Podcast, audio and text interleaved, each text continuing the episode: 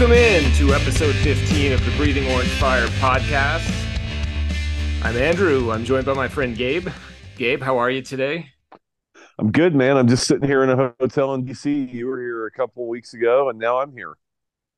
Great. That sounds like fun. Uh, and I hear you had a pretty uh, early rise today on the East Coast. Is that true? yeah, I've, I've, been up since four in the morning, man. Just uh, woke up and threw on my sports coat and slacks and said it's time time to kickstart this day. Yikes. I was walking around and it was like 68 or 70 degrees and it was awesome, man. Oh, that's nice. I haven't I haven't felt that temperature in three months in Houston.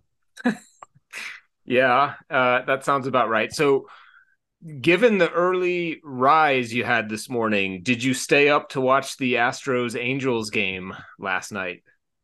You know, you know, this is funny. I was texting Andrew. I'm like, haha, we're on ESPN. I get to watch. You get to watch Astros while you're in DC.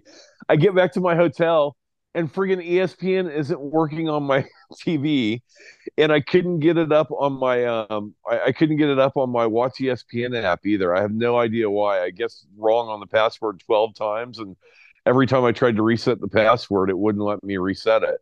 So I followed along on the GameCast, and then I went, screw this noise that was maybe not my actual words at the end of the eighth inning thinking we'd lost. And i got up and i saw a text from andrew at like 4 a.m saying whoa wasn't that something? And then i was like i thought that text was about the four run eighth we gave up.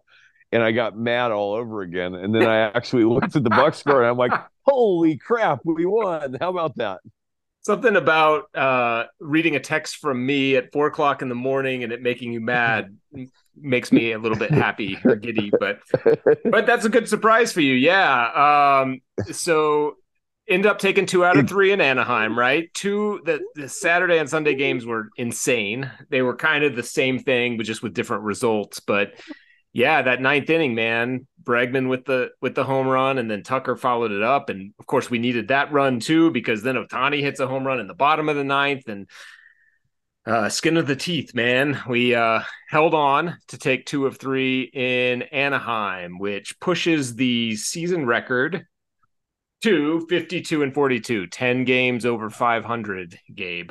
Uh, I also ran the Pythagorean prediction of the win loss record, and guess what it comes out to?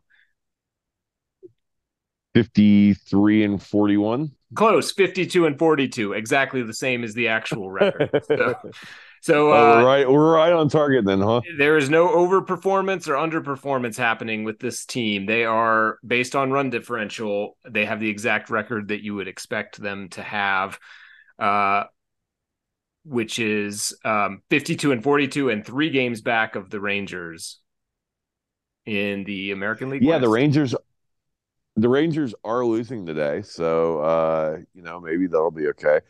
Apparently, the Dodgers are just going to decide to hose us over. They got swept by the Blue Jays, and now they're losing again to someone that we wanted them to beat. So, you know, never assume that the Dodgers are going to do anything but irritate you in whatever you do, and you're probably dealing off of a good assumption. And that goes all the way back to Big Fat Tony Lasorda in the 1980 whatever All Star game, right? Um. Well, hold on. A couple things. One, the Blue Jays swept the D backs this weekend. If that's what. you Okay. all right. Well, you know, it's been a long day, but the Dodgers do keep irritating me. There's did, never a bad deal for the Dodgers. Hold on. There's what did Tommy Lasorda do? No, I agree. I, I will buy that. But what it so remind Tommy me what Lasorda did. Tommy Lasorda did two things. To the Astros. The Astros had an All Star game. Yeah. In, in, in the Astrodome, and he refused to play any of the All Stars. And then also Jim Deshaies struck out eight Dodgers in a row, and he pinch hit for his freaking pitcher in the, in the third, third, inning. I was at that just game. so they wouldn't strike out all nine. I was at the dome for that game, Gabe. I I was at that game. Uh, yeah, Deshaies struck out the first eight he pinch hit uh, in the in the top of the third, and uh, the pinch hitter did not get a hit, but he did not strike out. So, uh, yeah, I remember that game. I was uh, it was a an early um, Astros memory of mine. Tommy Lasorda is not quite as bad as Tony La Russa and his and his sidekick drinking Dave Duncan, but he's up there, man. He's up there. I, I do not like that guy, not one little bit Yeah. Well, um, I have no opinion of him, but um, you know, I remember at the time, even at age whatever, eight or nine or however old I was in 1986, um, I remember him making that move to pinch hit for the pitcher in the third inning. Just it was obvious it was just to break up the the strikeout streak, and I remember actually being amused by it at the time. That was the kind of the general tone. Was I I feel like people around us understood what was happening and were kind of amused by the whole thing. But um, but I am that's worse than the that's that's worse than the guy bunting for a base hit down 11 to nothing and a no hitter in the ninth inning. I mean, as far as just stupid, gutless, cowardly things to do. Now, people are, I, have seen someone get mad at someone bunting down two nothing in the ninth. And I'm like, that's a perfectly legitimate play. Okay. Like, sure. You know, a bloop and a blast, right? So yep. you can't get the bloop. So you're hoping for a bunt and a blast, right? But down 11 0, that's weak sauce, man. Just like, everything that Tommy Lasorda has ever done in his entire miserable, insignificant life, including the worst commercials since Dan Marino and his isotoner gloves with I, I, just have a shake for breakfast, a shake for lunch, and then a sensible dinner, even some pasta. Yeah, Tommy, we get it. You're Italian. You're a big, fat, gross, disgusting Italian. We get it. Rant over. Wow, LaRussa, Lasorda, Marino, Italian bombs. You keep my last name in mind, Gabe. Um, you know what? None of that had anything to do with them all being Italian. That just happened to that just happened to be a thing, I guess. I know. I'm just giving you a hard time. Um, anyway, so for this episode, this is going to be fun. Um, back in May, when we were 50 games into the season, we did an episode structured around over unders on uh, different stats, uh, you know, different kind of scenarios for the team. And you and I both um, made predictions on those over unders. And we're going to do another uh, kind of revised over under going into the final 68 games of the season. Uh, today, Gabe, I have some I have some some new scenarios for you. But before we get to those, I would like to revisit what we said uh, back in May when we were uh, again about 50 games into the season. Uh, I don't know how much you recall these, but I went back and I listened, and I am keeping score now. So uh, I'm going to give you a quick rundown, and then give you a, after each after each uh, scenario. I'm going to I'm going to pause and give you the opportunity to comment if you want to, or you can simply say, "I got nothing to say." Sound good? Wait on me. Wait on me, man. All right. Scenario one Astros total wins for the season. We put the over under at 96 and a half wins. Gabe, you took the under. I'm sorry. You took the over. I took the under. Um, where are you at? What do you have to say about that today, July 17th? Okay, this is what I have to say. we have seven with the A's, two with the Rockies and six with the Royals. That's 15 games. If we go 14 and one, we'll be on pace to hit the over on the 96 and a half. 14 and club, one? We better club some baby seals. All right. Um, I like it. Do you do you think that they're going to go 14 and 1 in those games, Gabe? Uh, no, it's baseball, man. It's it it's baseball. baseball. We'll probably go 12 and 3 or 11 and 4 or something like that. Agreed. Okay. Uh, good. We'll see what happens. Um, Jose Abreu, we set the over under on 0.0 fWAR. I took the over on that, and you took the under.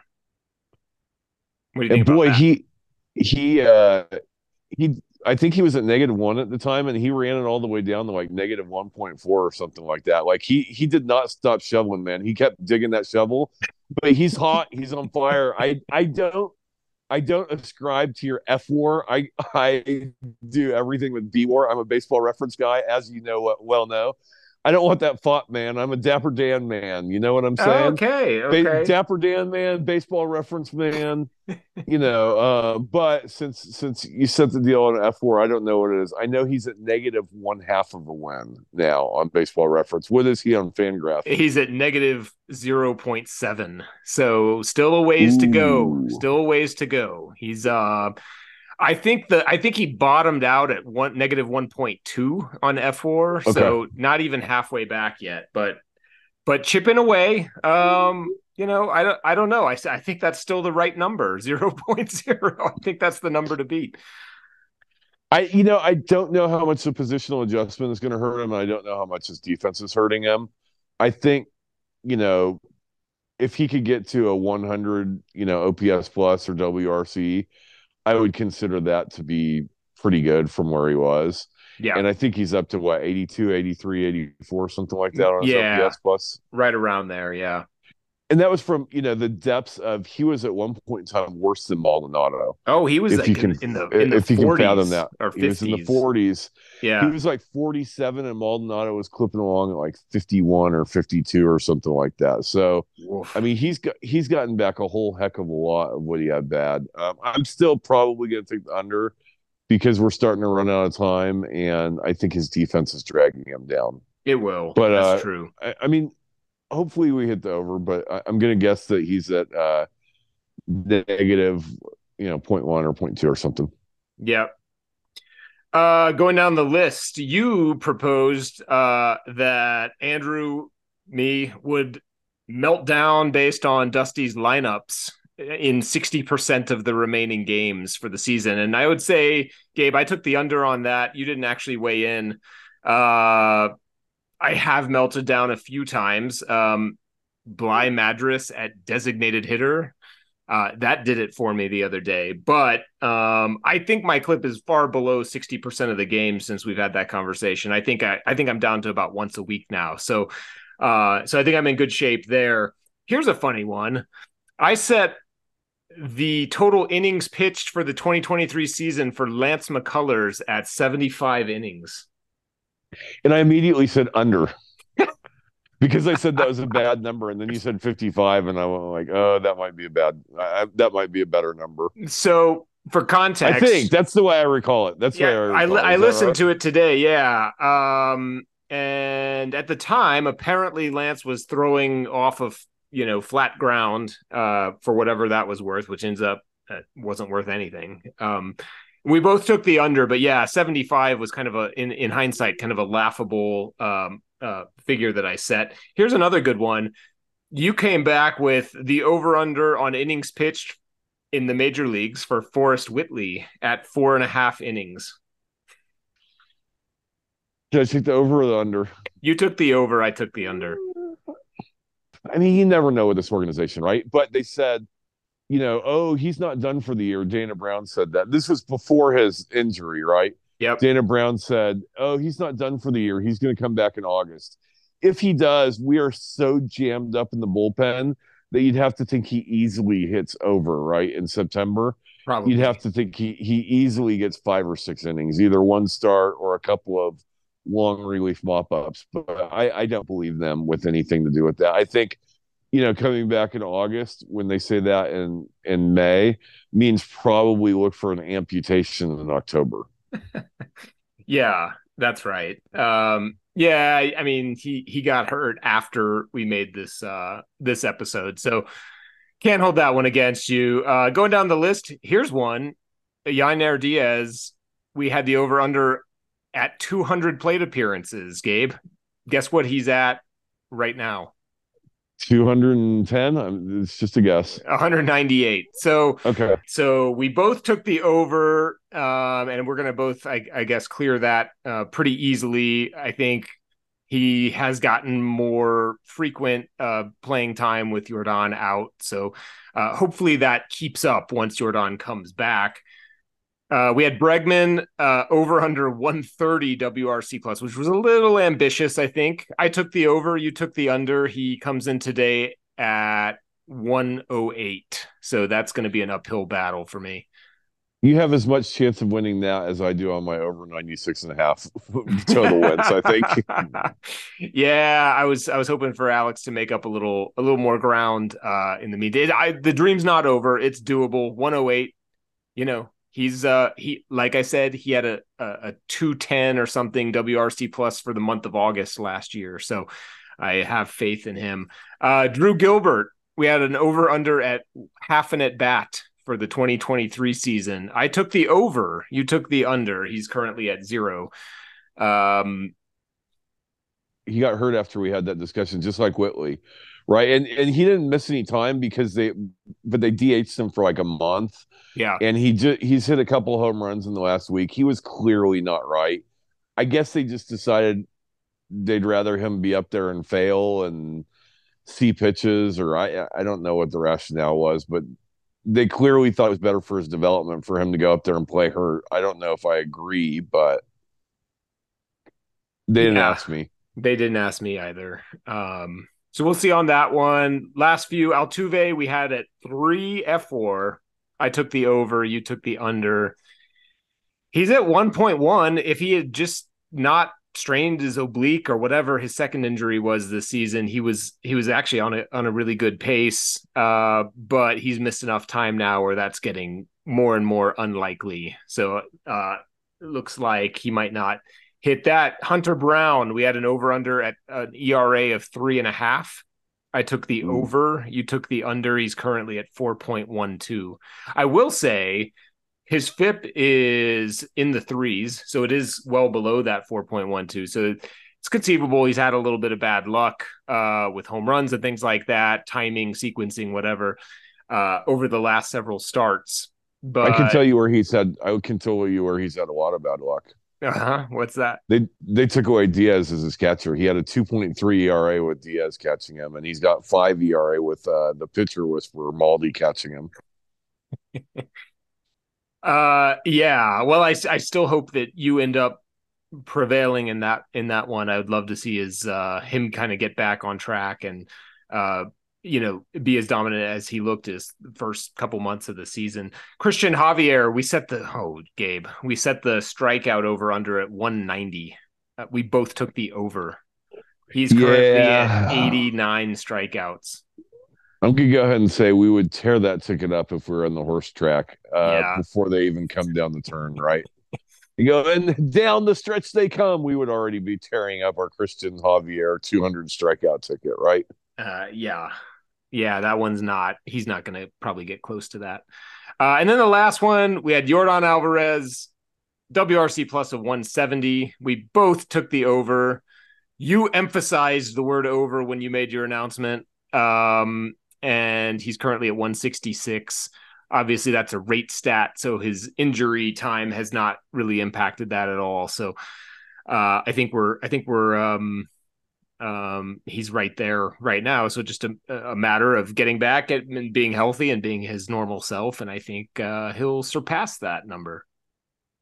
See, I'd go ahead and bet under now, just because hmm. you know you come back in the middle of the year and it seems like there's a week or two adjustment period, and when you're looking at trying to have something as high as 170, you know, a couple of bad weeks can sort of mess that up. He's not. He's not going to have any bad weeks. Um, so that no adjustment period, no, just none. He is immune. Uh, he'll be fine.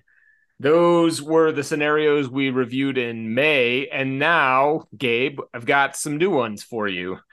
Uh, and okay. I think you do for me as well. And I've categorized them this time. I've categorized these scenarios uh, into three categories. The first one is availability, the second one is performance, and the third one is overall team. So, not individual over unders. Okay. Are you ready to dive into this? Yes. Category one, availability. And we've talked about this that uh, as the you know with the trade line approaching trade deadline approaching and uh, the conversation we had last week about uh, you know what what a what a, a, good approach to the trade deadline might be. Um, one of the main points that we emphasized was that if you don't have healthy Altuve and healthy Alvarez, your lineup is not going to be good enough anyway. Uh, so it, it it's all kind of predicated. The fate of the season is kind of predicated on both of those guys. I have an over under for both of them. All right, for the rest of the season to play 52 more games. There are 68 games left in the season, Gabe. Are you taking the over or under on 52 games for Jose Altuve? Under. Under. Explain. Probably got another week and a half at least that he's going to miss. So that 68 becomes uh, 58. And then Dusty's going to have to rest him every fourth day. Because that's seems like that's what Dusty do. So, you know, I'm going to say 48 or 50. Okay. So you're taking a few games under that 52. A few games I, under. Yep. I too am going to go under. It's just been, you know, that season for Altuve with the broken thumb, with the, you know, even when he came back from that, he hasn't seemed to be able to remain on the field consistently. So, uh, with his advanced ish age, right? I think he's 33 this year. Um, to your point, with the way that Dusty will probably be very uh, cautious with him once Altuve does come back.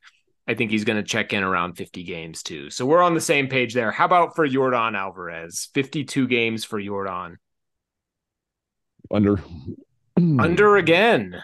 Now, tell me, have I not read that he is about to start a rehab assignment and should be back in a few days? Well, he's going to start on Friday, but then he didn't because this is what happens with the Astros. Mm-hmm. They say they're going to do something. That, you know, Michael Brantley's he he plateaued, but he's okay. And you know, Urquidy, it's it's just all nonsense, man. It's all nonsense. If it, and then this is just the year that if it can go wrong, it will go wrong. So I don't know. He's going to have some sort of soft tissue pull a quad or a hammy or something like that, and he's going to miss another 25 or 30 games somewhere, in addition to, Oof. you know, another eight or 10 games before he gets in there. So, how many games do you think Yordan's going to play the rest of the way? 30. 30 out of 68. Yep. Man. And I'm going to be very, very sad. Man. Uh, okay. So the third guy that I think we both agree, if he can't be healthy, you cannot replace him at the trade deadline with anybody realistically. And it doesn't really matter what else we do. Is Framber going to make more or fewer than nine and a half starts the rest of the way? What's they give him? Um, that would give him three skips more. Something something like more. that. I, I, am gonna go with more. Framber's a horse. He he will he will post and he will gut it out, and I think he's okay. So he's over nine and a half starts. Yeah, I've got over on Framber. That's great. That's terrific. I'm gonna go under on that one, but I'm gonna go over on Yordan at 52 games and under on Altuve. So um again, the the idea with those three is that to me, and tell me if you disagree, but the the season more or less um hinges on the availability of those three players. Would you agree with that? Certainly our ability to make any noise in the playoffs does. Okay. Mm-hmm. Um, I could imagine a scenario where Framber misses a month and we piece it together especially if we get an, a starting pitcher at the trade deadline. I mean, because a month for a pitcher is what six or seven starts. Yeah. You know, if you if you had Javier pitching a little bit better, and then you added some of the deadline. I mean, you, you know, look, let's just say we crap the bed and all five or six of the starts he would have had. That's only five or six losses, right? That yeah. can be made up for. So um I don't know that Framber you know, I don't know that any of them collectively, I don't know that any of them individually will ruin us. But if they're all three out collectively, that'll be really bad. Okay. Yeah. Um, we're scoring some runs. I mean, not against the Mariners, but we scored runs against the Rangers. We scored runs against the Rockies, and we scored runs against the uh, the the Angels without yep. you know without those two hitters. Um, Chas, dare I say, is starting to play is starting to play a lot. Um, and he's lighting the world on fire.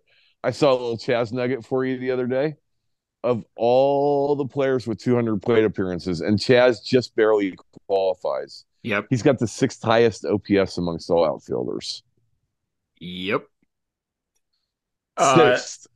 the Breathing Orange Fire podcast has been banging this drum all season long that Chas McCormick is a good center fielder, a good everyday center fielder. And I feel like Andrew, that's not is that's not that's not true right now. He's great right He's now. a great- WAR, yeah. he's played 54 games. If you multiplied his WAR by three, Mm-hmm. he's at the one third point of the season. Okay, Mm-hmm. he'd be at like seven and a half WAR. That's Mike Trout territory, man. So that takes us to our next over under scenario as we get into the performance portion of hold on, this hold on, discussion. hold on, Okay. hold on. I've got to perform. I, I- mean, I've got an availability to Okay, you do. right okay. you. Let's hear it. 68 games over under 59 and a half starts for Maldonado at catcher 68 games, 59 and a half. I got to That's go. that- that- that's a joke basically. But i mean the joke is i'm going to say over. Dusty would play Maldonado with a broken bone and an amputated arm. He'd hold the bat like like uh like oh, dad gummit. Jim abbott. Like he would send them up there with a jim abbott hook to hold the bat. And it wouldn't matter if it was his throwing hand because he doesn't throw anyone off or his glove hand because he doesn't catch the ball. He leads the majors in pass balls and was very integral to losing that game for us on Saturday night. And it doesn't matter if it's either of he could have a hook for either of his batting hands because he's going to hit 154, but he's going to play eight or nine out of every 10 games at catcher. Um, it may have been a joke, Gabe, but I think it's quite telling that I actually did have to think about it for a moment. and I, I think if I was actually setting that over under as like some sort of betting line, I don't know that it would be that far from 59 and a half. Like, where would you really No, set the, it?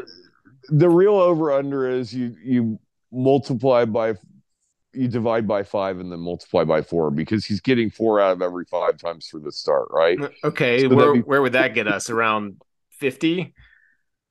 56. Oh, good lord, it's even worse than I thought. That Yeah, with 68 isn't games. Yeah, 56. I'm telling you that, that your number isn't that much of a joke. Oh, it, it it is because it should be 12, man. His over under should be 12. It should be the inverse of yeah, the the should be however time. many it should be however many starts Framber has left in him. Yeah. That should be how many times he plays. Oh man. That's that's upsetting that your joke is actually I don't even know if I would take the un- I'd probably take the under at 59 and a half, but not by much, man. Not by much. It's disgusting.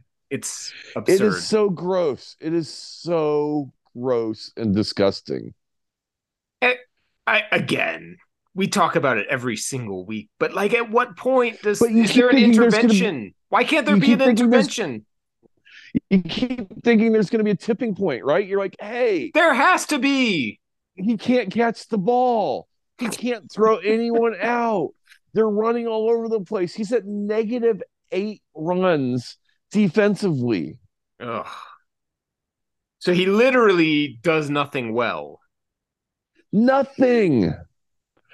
But the intangibles, you know, he's Oh the pitcher God. whisperer, except for the fact that now after after France gave him three earnings in five innings the other day, he now has a higher ERA with every single starting pitcher than Diaz does. Hmm. Every single one, he's got a higher ERA than. I mean, except for you know, Framber doesn't have an ERA with with uh, Diaz, right? Because he's Yeah. never caught him, you know. Right. And I mean, he just oh, it makes me sad. We need to move on. I already had a rant in Lasor- in Big Fat Tommy Lasorda that was in good fun, but this is not fun anymore. This just makes me sad because it's so painful. Agreed. Okay. All right. Can I get to Chas now? You know, yes, you can get to Chas. You know how excited I get about this. I know. Um, so you mentioned this, so you spoiled this a little bit already, but Chas enters today at 2.1 fWAR. Okay. That's in 54 games. uh, I am going to put the over under for him for the for the season at three and a half fWAR. Gabe, are you going over that number? are you going under? I'm definitely gonna go over if we trade him somewhere for a for a bag of magic beans, and the other team is smart enough to just write him in the center field every you, This is my night day. nightmarish scenario. You know, like Tampa is gonna fleece us and get Chas. You know what? And they're gonna play him every day, and he's gonna be like a five win player. I you can't that can't happen, Gabe. That can't happen. But that scenario does have to be baked into your logic when you're projecting um, you know, whether he goes over or under three and a half war for the year.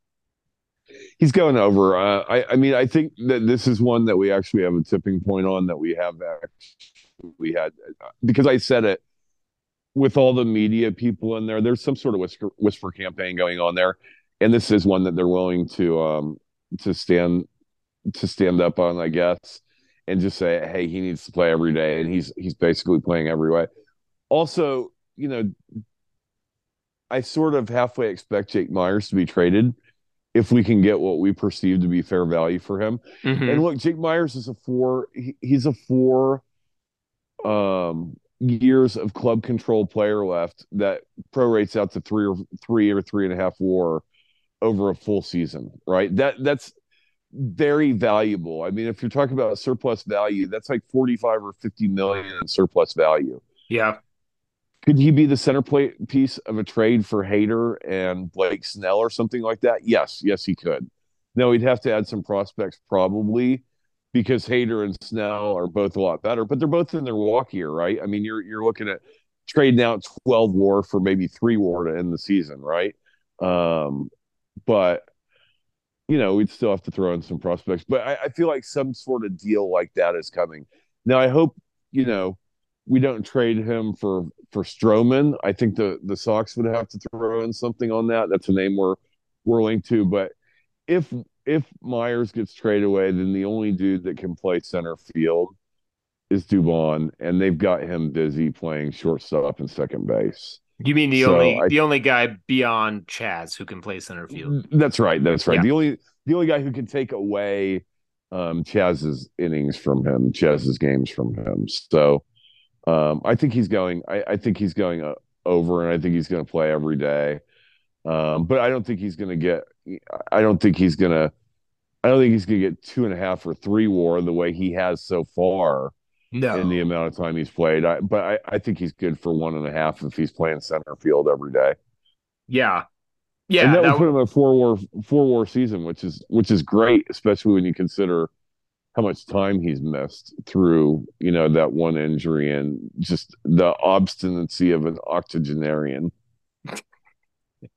That's right. And this you know he's what 27 28 years old? He's right in kind of his theoretical prime years right? He's he's in his third year in the big leagues now. He's kind of reached the the age at which you know guys tend to produce at at their maximal level. So you know, uh, a few more years of team control. I just, I know we we always talk about it, but I hope it's one of the things that'll tell me something about Dana Brown, right? Is how they value Chas this year and going forward. If you're if you're correct in that there has been a whisper campaign or some sort of deliberate effort to get the message across that Chas needs to be in the lineup every day, uh, I hope that that's right, and I hope that that originated from the front office because that would give me uh, I have no reason to to be dubious of Dana Brown at this point, but I also don't really know what to expect from him. He hasn't had a chance to do too much yet, but uh, I think to me it would go a long way if the front office, you know, indicates that they believe. You know what? It's not even about belief, Gabe. It's really about just understanding what you have in Chas, which I don't know why, but Dusty sure doesn't. And it feels like a big portion of Astros fans don't either. Maybe just because of the way that he's been used, but he just seems so underrated. I don't know what people need to see. He's got, uh, you know, certainly not flashy numbers, but solid above average offensively, above average defensively at a premium defensive position. Like, what do people need to see from this guy? But maybe, maybe that's uh, maybe they've seen it now, and maybe the tide I, has turned there. I I was online. I was on a website today, and someone was arguing that he can't play center field because his arm is too weak. I'm like, oh my God, his arm's not great. That's true. What does that matter? Three times a year at center field? I mean, like, do you know how many? Guess how many total outfield assists George Springer has?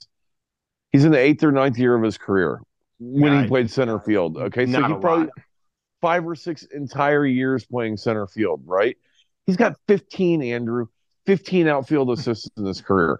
It doesn't matter. Yeah. Arm for a center fielder is not important. No one in center field has a great arm. No one's throwing people out. We're not in the Biggio territory where Biggio is playing center field and then even left field. God bless his heart one year. And someone tagged up from second to third on a medium hit ball to, to left field.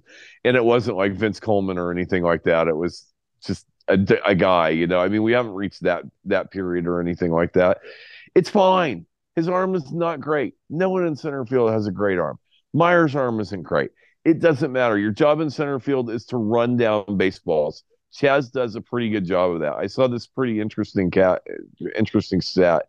In his entire career, on 50-50 or less balls, Andrew, Chas has only failed to record outs on two of those. So wow. all the balls that you know he should have at least a 50% chance of of catching, only two has he ever not caught the ball. Yeah, and also that's is, doing the competent job part of his job. That's doing the part of his job that's necessary. That's right. And also is the owner of one of the great catches in the history of the franchise, right? Last October. So, that's right. That's right. Uh, not that one play, certainly that's anecdotal, but I mean, it's not out of the ordinary. It's not out of the ordinary for him. He, he has great range. He has good range he made a great play in left center field this year in Minute Maid Park too. That it was that was pretty spectacular, climbing the wall, and I was like, oh, that's a really good play. And then every time I saw it, I was like, it just kept getting better and better the slower I watched it. You know, it was like it was great. You know, you know what his situation reminds me a little bit of. You see this phenomenon in the NFL a lot, right? Where imagine if Chas McCormick was a first round pick out of out of college or something, right? And it took him a, a few extra years to get to the big leagues, but he's had the exact same career to this point that um, you know that he has in real life, but he was a first round pick. How different do you think the narrative around him would be, especially this year? I mean, people would be giddy about how he's finally you know, he's yeah. he, he's finally arrived, and you, you, see this in the NFL, right? With with with d- depending on where guys are drafted. Yeah, no, I I think that's a really good point. Um, I, yeah, I mean, I think that's right. Now, I, I'm going to take a little bit of the opposite side of you, and I don't think we're really on opposite sides here. I am perfectly fine with them tra- trading Chas. No problem. Outfield is an organizational strength in the same way I said I would be okay with them trading Tucker, right? But if you trade Chas, you damn well because outfield's the deepest part of us. You damn well better get Dylan uh, Dylan Cease or something like that, right? A, a, a, top of the rotation pitcher with three years of club control left, right? I mean, what's lunacy is I see people talking about trading Chas for a rental, yeah, or Chas plus for a rental, yeah, and it just makes me want to pull my hair out. If you want to get if you want to get someone that you think can be at least as good as Hunter Brown going forward, and they have two and a half or more years of club control as a starting pitcher, I would do that deal because I think Chas is, is more replaceable, right? We got Gilbert coming. Now, again, that would make me really want to sign Tucker even more because, you know, we need someone in there. Like, we need one of the guys to be sort of a long term solution in the outfield for us, in addition to what we supplement with, you know, from the minor leagues. And, um, you know, as long as we get the right kind of value for Chas, then that's fine. But what I'm saying is that's big value, right? If you're talking about a guy that finished top five in the Cy Young Award balloting last year and has three more years of club control, right? I mean, that's the kind of guy that I would be asking for if someone asked me about Chas. Yeah, I don't I don't disagree with you at all. Um you can't trade you can't trade Chas for a rental. That I just don't see how who you could get that would make that make sense. Who you could reasonably get that would make that make sense. Hmm. Um and uh, I'm one fine. what one so Juan Soto. I mean, he's not a rental, but he's got a year and a half. Really, it's only a year of actual stuff for the the for the Padres. I mean, you know, I, am not saying Chas for Soto would have get it done, but I don't know, maybe Chas and France and Urquidy or something like that. Uh, you know, some sort of deal like that where you take Chas plus a solid player for a superstar with a year and a half. I mean, so, I, somewhere in that in, in that neighborhood. I could see it, but um, with the, with that specific scenario, I don't. I given what the Padres have have done the last few years, I don't I don't see them moving on from Soto yet. I bet they go. Oh, I agree. I bet they I go all in. But yeah, to your, I was just looking for something sort of like, hey, like this would be the kind of thing. This is the only kind of guy that I would trade him for that's on a short deal. Yeah. Now, look, you can trade anybody so long as you get fair value and you value them properly, right? Um, and to me, Chas is one of the most valuable trade potential trade chips the Astros have in the organization, right? You're talking about a guy who, as we said ad nauseum, uh, is a, a good to very good center fielder, everyday center fielder with what three or four years of team control. He's making seven hundred fifty thousand dollars this year, Gabe. Uh, that's that's a ton of value. That's a ton. That's your starting center fielder for three or four years at basically league minimum and some arb- arbitration years. Um, you, you, you're probably looking at, you know, if he plays at center field for the last three and a half years of his contract, you're probably looking at something along the lines of, oh, I would say conservatively, maybe 12 war eh, for 20 million. Yeah. You know, you're looking for, you know, a war at under 2 million when the going rate on the market is 10 million per war exactly. that we always talk about. And you're exactly. looking at paying 2 million per war. Um, and by the way, I, I know what our next week, uh, our, our next week episode is going to be. We're going to do a draft on Astros trade chips in the organization. I love it. I love it. Um, that that's all good and you're correct. Chas has a ton of trade value. Um, I like to think that the organization realizes that, even if Dusty does not see his value still. But um, I I feel good about giving Chas a little bit extra conversation this week because he is your American League Player of the Week for the uh, the week coming out of the All Star game, which I guess means he was more like the Player of the Weekend. But whatever, he had three bombs. He's um, he was on base constantly. Uh, just let the guy play, man. I've got I've got one for you, Andrew. All right. Yainer Diaz. We're gonna go from your from, from your love affair to mine. okay. Yainer Diaz, nine and a half walks between now and the end of the year. How many nine and a half more starting today. Starting right, today. Right. How many does he have entering today? Seven, I want to say. Seven walks and 200 plate appearances but he's got two in the last three days. Oh my god. Um nine and a half. So if I'm projecting out, he's got seven, you said, 200 plays. Something like that. Something like that. I, look, his his average is like 267 and his on base is like 284. Yeah. So that's like uh, that, that that's like 1.7 per 100 but he's got a couple sacrifice flies that are kind of throttling that, that mm-hmm. a little bit. Okay, mm-hmm. so that's uh, that's that's sort of what's what's going on there. That's been his first 200 plate appearances in the big leagues. He is trending toward this. Could just be sequential anomaly, but you could also say if two walks in three games, I think you said is is is a yeah. trend. it's probably not, but um, What He the had hell? walk- he had a walk last week too. So I mean, this, is like probably three in the last ten or eleven days. It's He had not a great walk last you week. can remember a guy having a walk a week ago, right? I mean, that's not good. I may get more excited for his walks than for any other outcome. Um, like uh, I do for sure. I for Yeah. sure I do. Um, I'm gonna go over Gabe. I'm gonna say that he becomes a little bit more mature of a hitter in his next 200 plate appearances, uh, which he may get over the remainder of the season.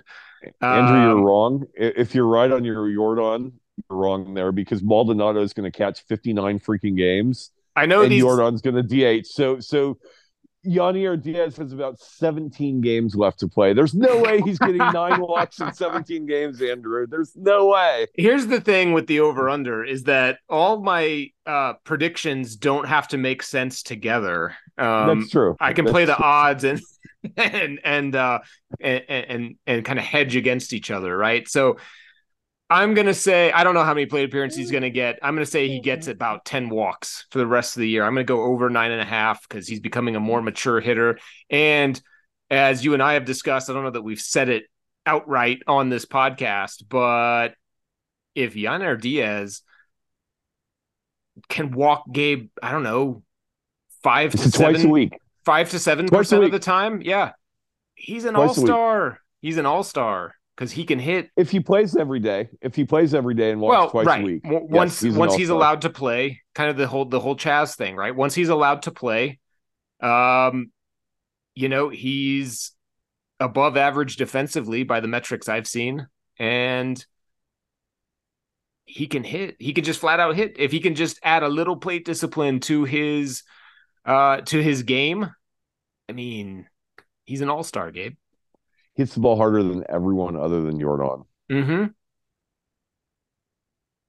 I had a I, I had a Diaz uh over under for you if you want to Go ahead. um, Yeah, piggyback go ahead, on this since one. We're on this. He will end the season over or under 17 and a half home runs. He comes into today with 10. Under, I don't believe he can hit eight home runs in the next in the next 17 games he plays. That's all he's got left. He's going to play 17. of the You really don't think games. you don't you don't think something's going to happen like it did with Chas where he's going no, to be. You said you said Yordan is going to play in 30 more games this year. Well, I can play the probabilities. It doesn't have to make sense. It doesn't have to make sense altogether. Okay, fair.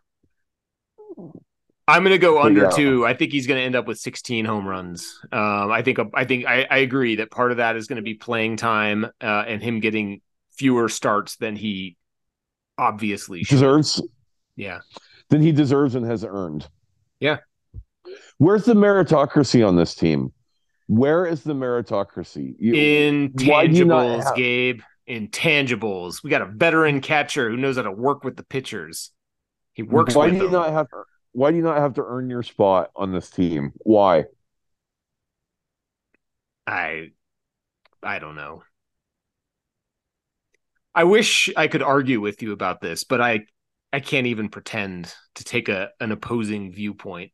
Then This would be one that that Stephen A. and whatever students he has in that has to take the opposite side. This would be one they wouldn't even talk about because the other guy would just flat out say, "I refuse to carry water for Maldonado." Yep. No, no reasonable, rational fan can do it at this I point. in can't even pretend. I can't even pretend. Oh, you'd be surprised. I think there are some out there that that are Maldonado truthers. that- RR, RR, Andrew, reasonable and rational. Let's move on. Um, I have one more performance over under for you. Yeah, I don't. I don't want you to start sobbing again like you did the other day. Um, Hunter Brown enters today with 94 innings pitched for the season. Do you see him going over or under a total of 135 innings this season? That means 41 more innings. Counting playoffs or not counting playoffs? Nope, regular season. Give me the over still. He's young, he's healthy, and we are not exactly swimming and pitching. I think they're going to keep pushing them through. I mean, I think that I- I think that if we were cruising to a playoff berth, that he'd find that 15 day IL trip that we talked about, but um, I don't think we can afford to do that, man. Yeah, that's a conservative one. It's it's seven to eight more starts. It seems like an obvious over, right? But I I I, I kind of set that number where it is because that represents more innings than he's ever thrown in a professional season, right? Uh, by about ten innings, I think. So, um, I don't know how they're going to handle that. I don't, you know, I don't. Again, I, I I don't know the dynamics between the front office and and how playing time is allocated. Um, I don't know if the front office has interest in conserving his arm. I, I think they would, to your point, if we didn't have, you know, Urquidy on the shelf, Garcia gone, McCullers gone, Framber a little bit um, iffy. I think his latest uh, soft tissue uh, ailment is a calf, so we'll see how that plays out. But, and Javier and Javier's is bad, and Javier's not himself. Um, yeah, I don't, I don't, I, I tend to agree with you that they can't afford to hold Brown's inning count down at all. But at the same time, he is a rookie, and that represents a you know a, a season total that he's never um, achieved before. So, so his so to your point earlier, his ERA is still good uh, in this run environment. He's got he should have a, a positive ERA plus, right? Um, better mm-hmm. than average. Um, his FIP is excellent. Um, it's not all star level, but it's it's in the it's very it's strong to very strong, right? Having a three and a half FIP or three point six FIP or whatever you said it was. Yep.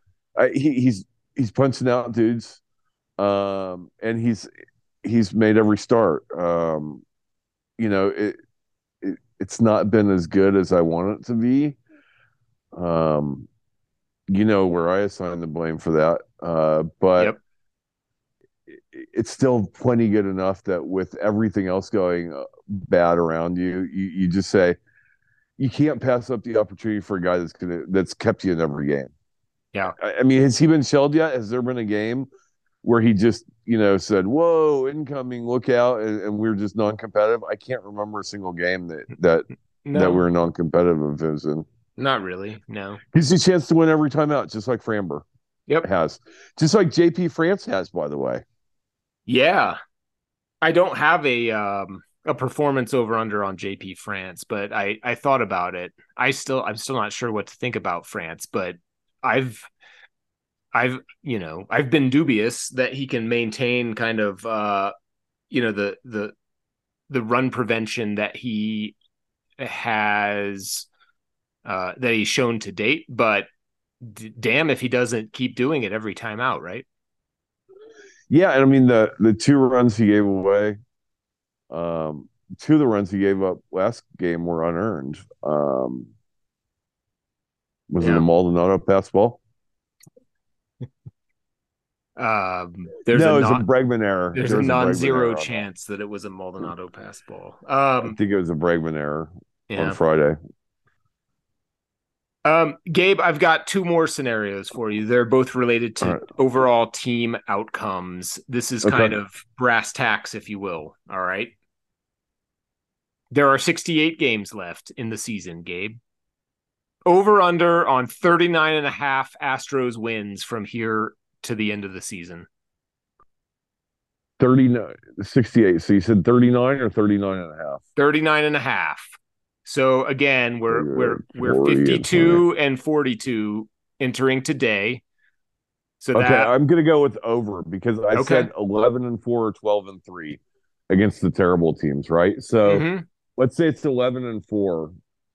Um, then that means we got to go 29 and 25 against the rest of the league. Is that right? That sounds right. Yeah. Give me over. Okay. 40 wins puts this team at 92 to end the season, which is right around that area that we've uh, kind of got to be a playoff team, right? It's got to be a playoff. I would think that would be a playoff 87 team. Made the 87 made the playoffs last year.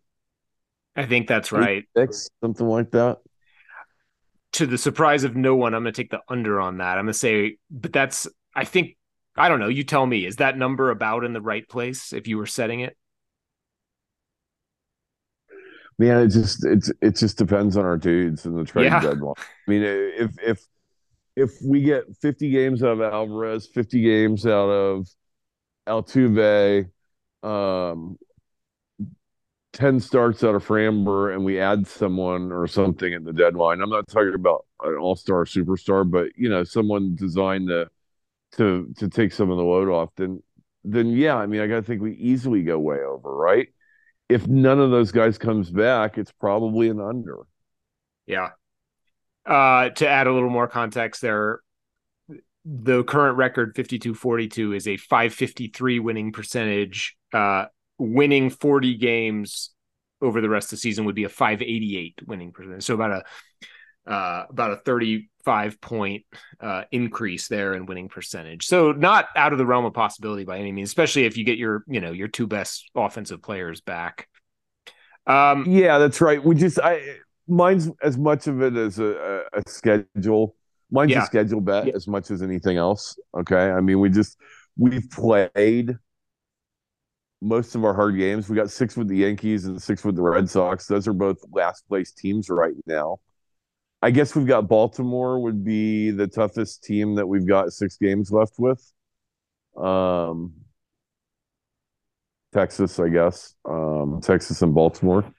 Either Yeah. those are great. I mean, we've got the Braves out of the way, we got the Dodgers out of the way, we've got uh, we've got at the Rays out of the at the Rays out of the way, and we haven't gotten you know to Kansas City. We haven't gotten to we haven't finished up our Colorado. We haven't gotten you know done with Oakland. So yeah. there's just some some teams that shouldn't be all that good on our schedule between here and there. That's that's what I'm my bet is on on on saying over. All right, last one. 1.5 playoff series won by the Astros when it's all said and done.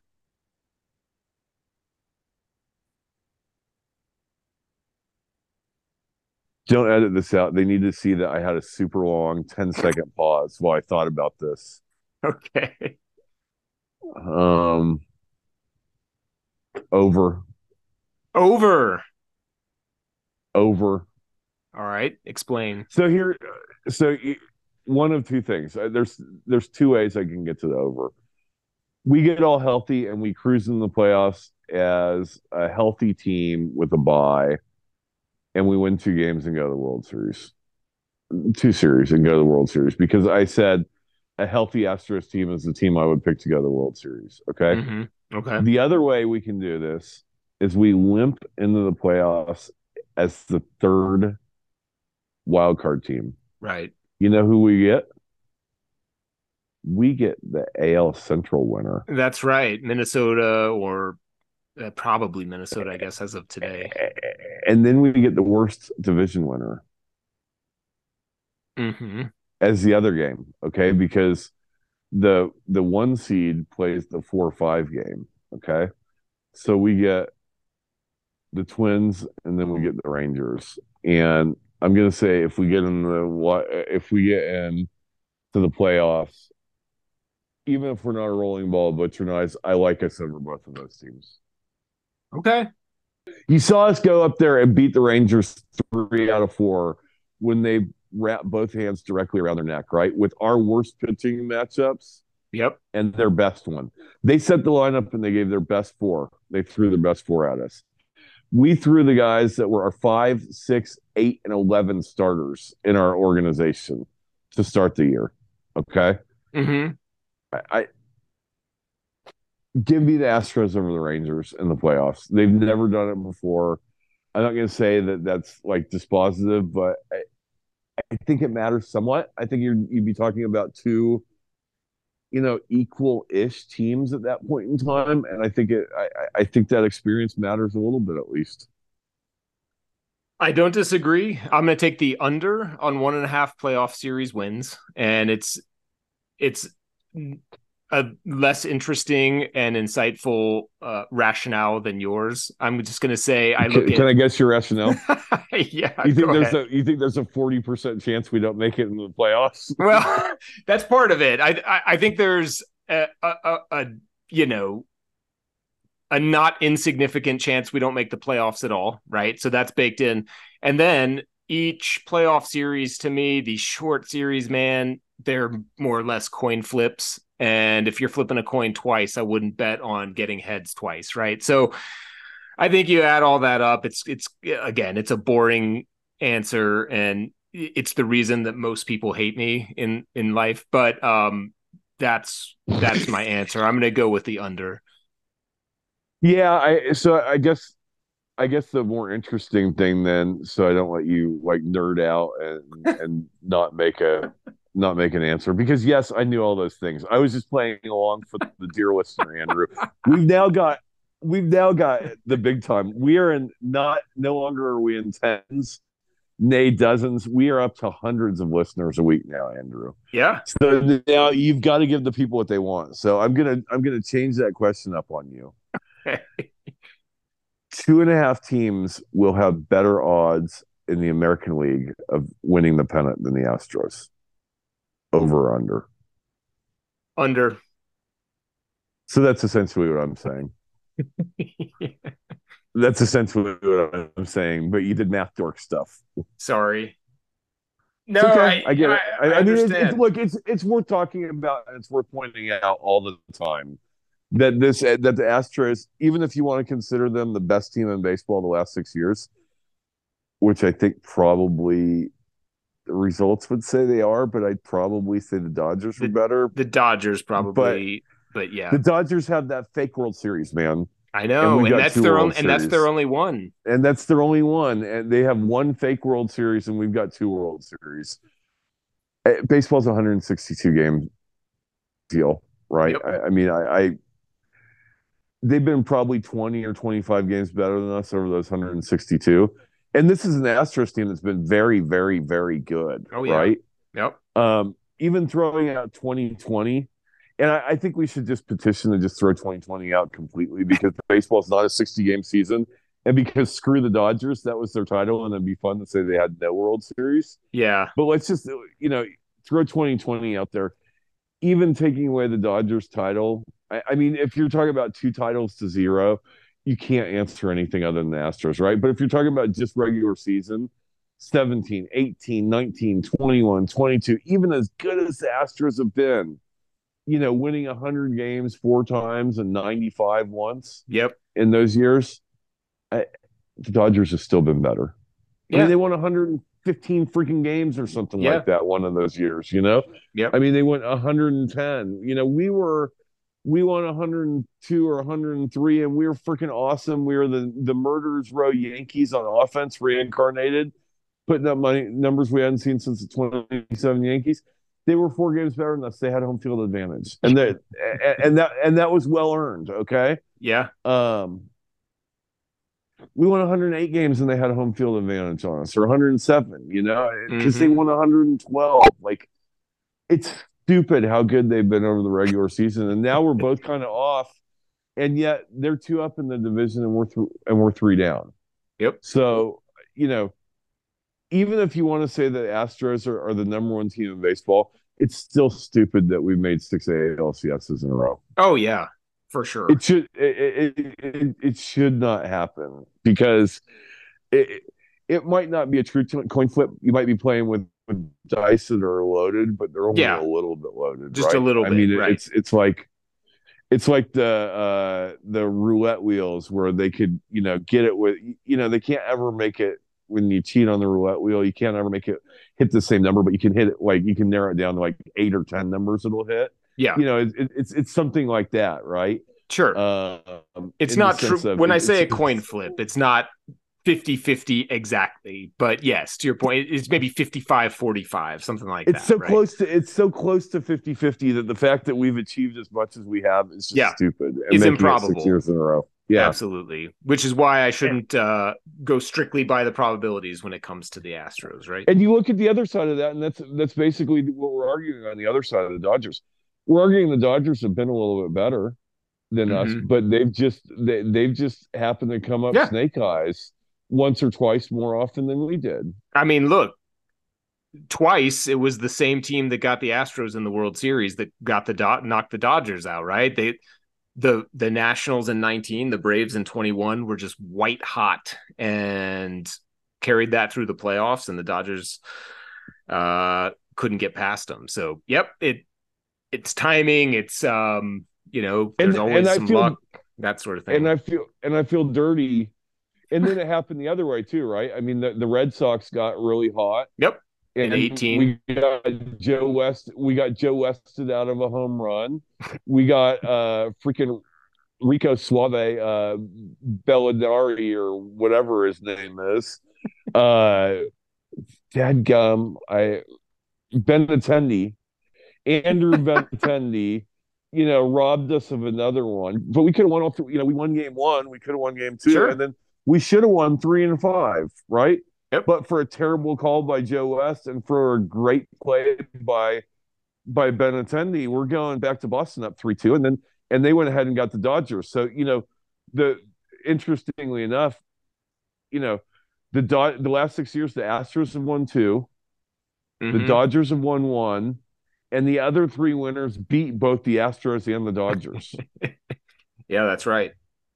I mean, if that tells you sort of just how special what we've had going on in both in both seasons has been, um, I, I think that should put it in perspective. And I think you could you should see how how improbable the Astros run is when you consider the fact that the Dodgers only made three World Series and only won one. I say only with air quotes around them because that's a great freaking record over six years, right? I mean, that's tremendous. So, yeah. Um, Well, Gabe, the rest of the season starts tomorrow um, with two games against the Colorado Rockies and then four And- against the A's, right? and then four against the A's. So that whatever you said, 12 and four or 11 and four, I said. 11 and four. Okay. Uh, that needs to start um, tomorrow because we start we start playing uh, those teams um, for the next six, uh, and hopefully can make up a little bit of ground on the Rangers before we. Um, um, Let's call it five and let's call that it series. five and one. Let's call it five and one. And then I'll give you a bonus prediction. Texas goes two and four. two and And four. we go in and we go in tied. Nice. Texas has Tampa, and then who? Tampa and then the Dodgers. And the Dodgers. Okay. And I'm already counting on the Dodgers letting me down because I hate been- LA. We've already, t- yeah, we we we kind of opened the show with this, so it's fitting that we're closing with it. Um, the Dodgers. Look, it can never be it can never be it can never be said too much. Screw the Dodgers. And I feel dirty for just having like defended them a little bit and being like yada yada yada, bad luck. You probably have to give them credence over the Astros over the last six years. I need to wash all that filth out of my system by saying screw the Dodgers. I'm sure they're gonna let us down. All right. I am going to say four and two for the Astros over the next six. What about the Rangers? Three and three. So you got us going in two down, and I got us going in tied. You're such a pessimist, Andrew. Such a pessimist. Like I said, man, this is it, I am a pessimist, but um I don't know. They I I just want healthy Yordan, healthy Jose Altuve, healthy Framber. That's all I want. I know, and I just want Maldonado to catch nine games between here and the end of the year. I want, I want Chas to play. I want Chas to play sixty-five out of sixty-eight games. I want, you know, um, Dubon to never lead off or hit second again. Um, I, you know, I, I don't want to ever see another blown. Oh, so Saturday's game. Saturday's game. It's the first time a team has ever been down six runs. Not the first time. First time since 1930. A Oof. team has ever been down six runs, caught up, then trailed by three runs again and won the game. first time since 19 freaking 30. So and you're that saying was the game. And that was the game I got to watch the entire damn game of. Oh, lucky And then you. the smash and job we scratch, smash and grab we pull off on Sunday. I don't get to see it, and then I don't even follow along with the ninth inning on the deal because I go to bed because my ESPN is out in my hotel, my phone doesn't work, and I go to bed. Not a great weekend of Astros baseball for me. It wasn't great. It's going up from here. The last 68 games, Gabe says they're going to win at least 40. Let's see what happens, man. Uh, any closing thoughts, Gabe? Yeah, screw the Dodgers. I feel I, I anything that I might have said that was positive or nice about the Dodgers, I was wrong in saying that. And anything I said that was like mean and hateful toward Tommy Lasorda, I mean it double. There you have it. I'm going to admit to you that I was a Mike Piazza fan, Gabe. So uh, we can we can address that next time if you have. Oh, you have I do have some. I do have some. I do have something else for all our, our listeners. Let's now that we're in the hundreds of them, yeah. If y'all are not playing Immaculate Grid, y'all need to do so. Mm, it is so fun. awesome and so much fun. It is fun. I did not get an immaculate grid today. I got eight out of nine. I was so mad that I didn't get it because I answered um for the Washington for the Washington Gold Glove. That's the one I didn't get. I, I answered Bryce Harper because he's got two gold gloves. But you know what? Sometimes it matters whether or not you did the thing With the team. while you were with that team, and sometimes it matters when you don't. I thought it was when you don't, but apparently when they say 300 hitting season or gold glove or whatever, they mean you had to have done it with the team. Whereas if it's a career Mm. milestone, it's just any time you played during the career. You know, I That- have a I have a PSA too. Otherwise, I would have done Vlad Guerrero, right? Because he won a jillion. But I was trying to get my uh, I was trying to get my my uniqueness score low Mhm. as I could by coming. I, I always try to get the the most improbable answers, right? Mhm. Instead of a probable one. So, you know, they say Giants 500 home runs, you know, and there's only five of them, right? And and so probably most people would say Barry Bonds, and then next most would be Willie Mays. So, you know, I'm the guy that answers Willie McCovey because Yeah. I know that's going to be seven percent instead of 50 percent or 35 percent or whatever. So I was trying to pick a bad defender that I knew won a Gold Glove, and I knew that was Bryce Harper at actually won too. Um, So I missed And- I missed that one too. I picked Victor Robles because I'm probably still um uh, scarred. traumatized by him catching everything in the 2019 World Series. I just assumed he had won one. He did not, so I did not get that one right. I did. I did. I wasn't sure going into today because I'm kind of new to the game. If the Expos counted as nationals, um, who were your three Astros today? So the the categories were were so one guy that played for the Astros and the Rangers, uh, one guy that played for the Astros and the Expos slash Nationals organization, and then one Astro that struck out 200 uh, hitters And- in a season.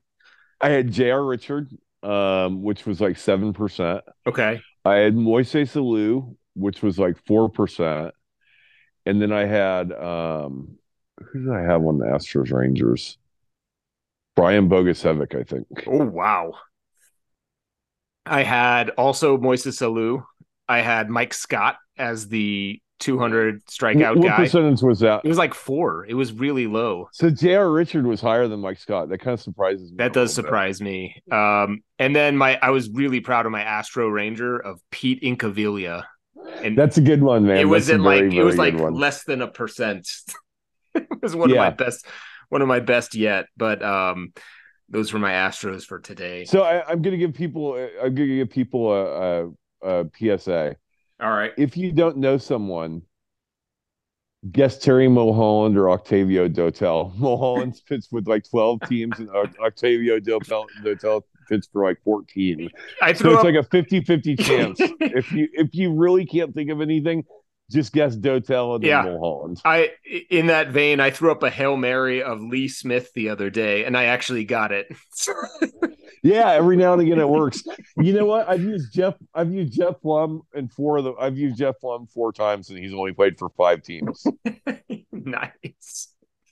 And I've used Geoff Blum four times. So All right. yeah, I, I, I like Y'all play play Immaculate Grid. It's now owned by Baseball Reference for whatever that's worth, but uh fun game. Uh and periodically Gabe and I will exchange um stories about it. So Uh, all right, Gabe. Any last thoughts before we send That's these it. good people uh, on with their day? Play Immaculate Grid, and we will talk to you next Monday, right? Sounds good. We'll talk soon. All right. Bye.